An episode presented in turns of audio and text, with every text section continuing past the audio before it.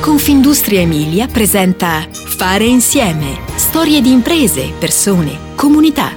Podcast con Giampaolo Colletti. I talenti, quelli veri, escono allo scoperto soprattutto nei momenti difficili, quando bisogna mantenere il sangue freddo e intanto ragionare senza sosta. Anche perché i talenti sanno bene che dalle crisi, anche quelle più gravi, possono nascere soluzioni impensabili. Chiamatela resilienza, concretezza, forse anche incoscienza. In fondo, una risposta arriva sempre. Ecco, la storia che stiamo per raccontare ha tutto questo: un'intuizione messa a sistema, una crescita esponenziale mondiale, un ripensamento dettato dalla crisi finanziaria internazionale e da difficoltà trasformate in opportunità. Però per spiegare bene questa storia di imprenditorialità emiliana, dobbiamo fare un passo indietro nel tempo e molti passi avanti nello spazio. Addirittura migliaia e migliaia di chilometri.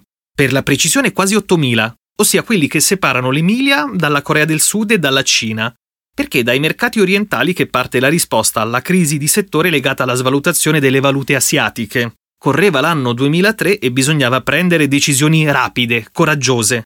Così Massimo Galassini, fondatore e presidente di Usco, colosso modenese impegnato a produrre parti di ricambio per macchinari, non ha perso tempo.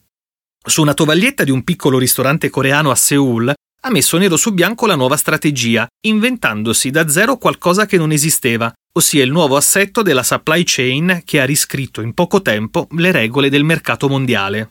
Già, il mondo. Ci sono alcune realtà che nascono globetrotter per vocazione, e perché pur essendo ancorate alla propria comunità, al contempo abbracciano i cinque continenti, che diventano piccoli come un'arancia.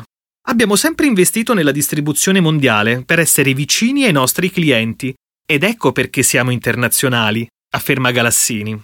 Nel millenovecentottantanove Usco, acronimo che sta per Union Spares Company, viene costituita per operare nel campo del trading specialistico di parti di ricambio per macchine e movimento terra.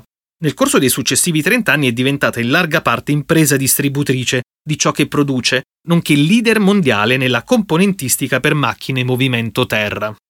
Ma l'internazionalità non ha mai precluso quella crescita territoriale, quasi identitaria, perché Usco è modenese in tutto e per tutto, precisa Galassini.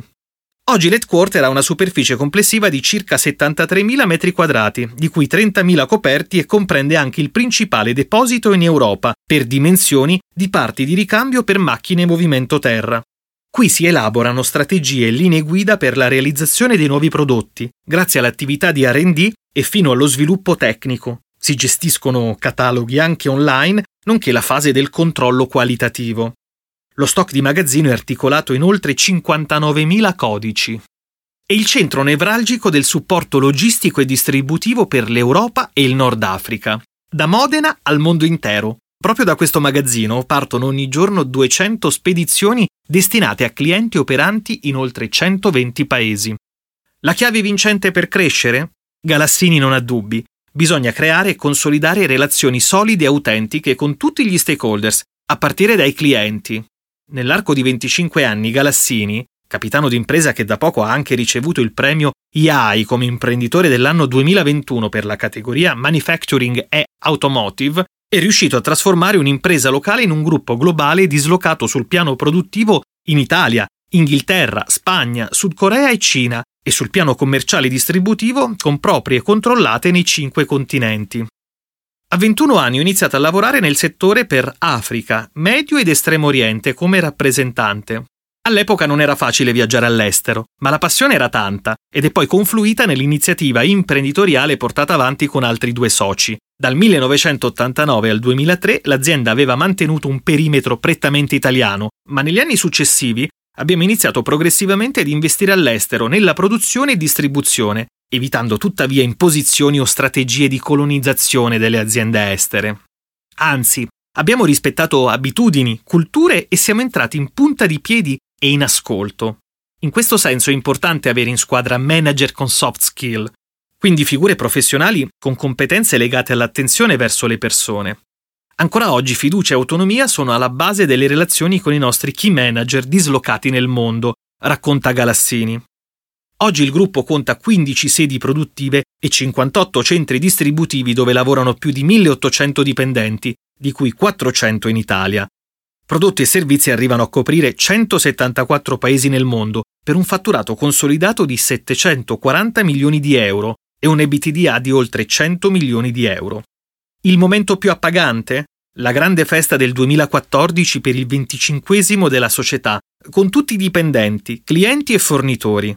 All'epoca mia mamma aveva novantadue anni ed è stato per me e mio fratello un momento toccante e di grande soddisfazione, ricorda Galassini.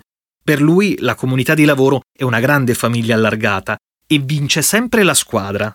Qui si sta bene e abbiamo un turnover bassissimo. Io non credo all'imprenditore one-man show. Solo il lavoro di squadra vince, precisa Galassini. Perché da soli non si va lontano ed anche come paese Italia dovremmo tener presente questo principio. Fare insieme ti aspetta alla prossima puntata. Puoi ascoltare tutti i podcast sul sito www punto confindustriemilia punto it slash podcast e sulle principali piattaforme digitali.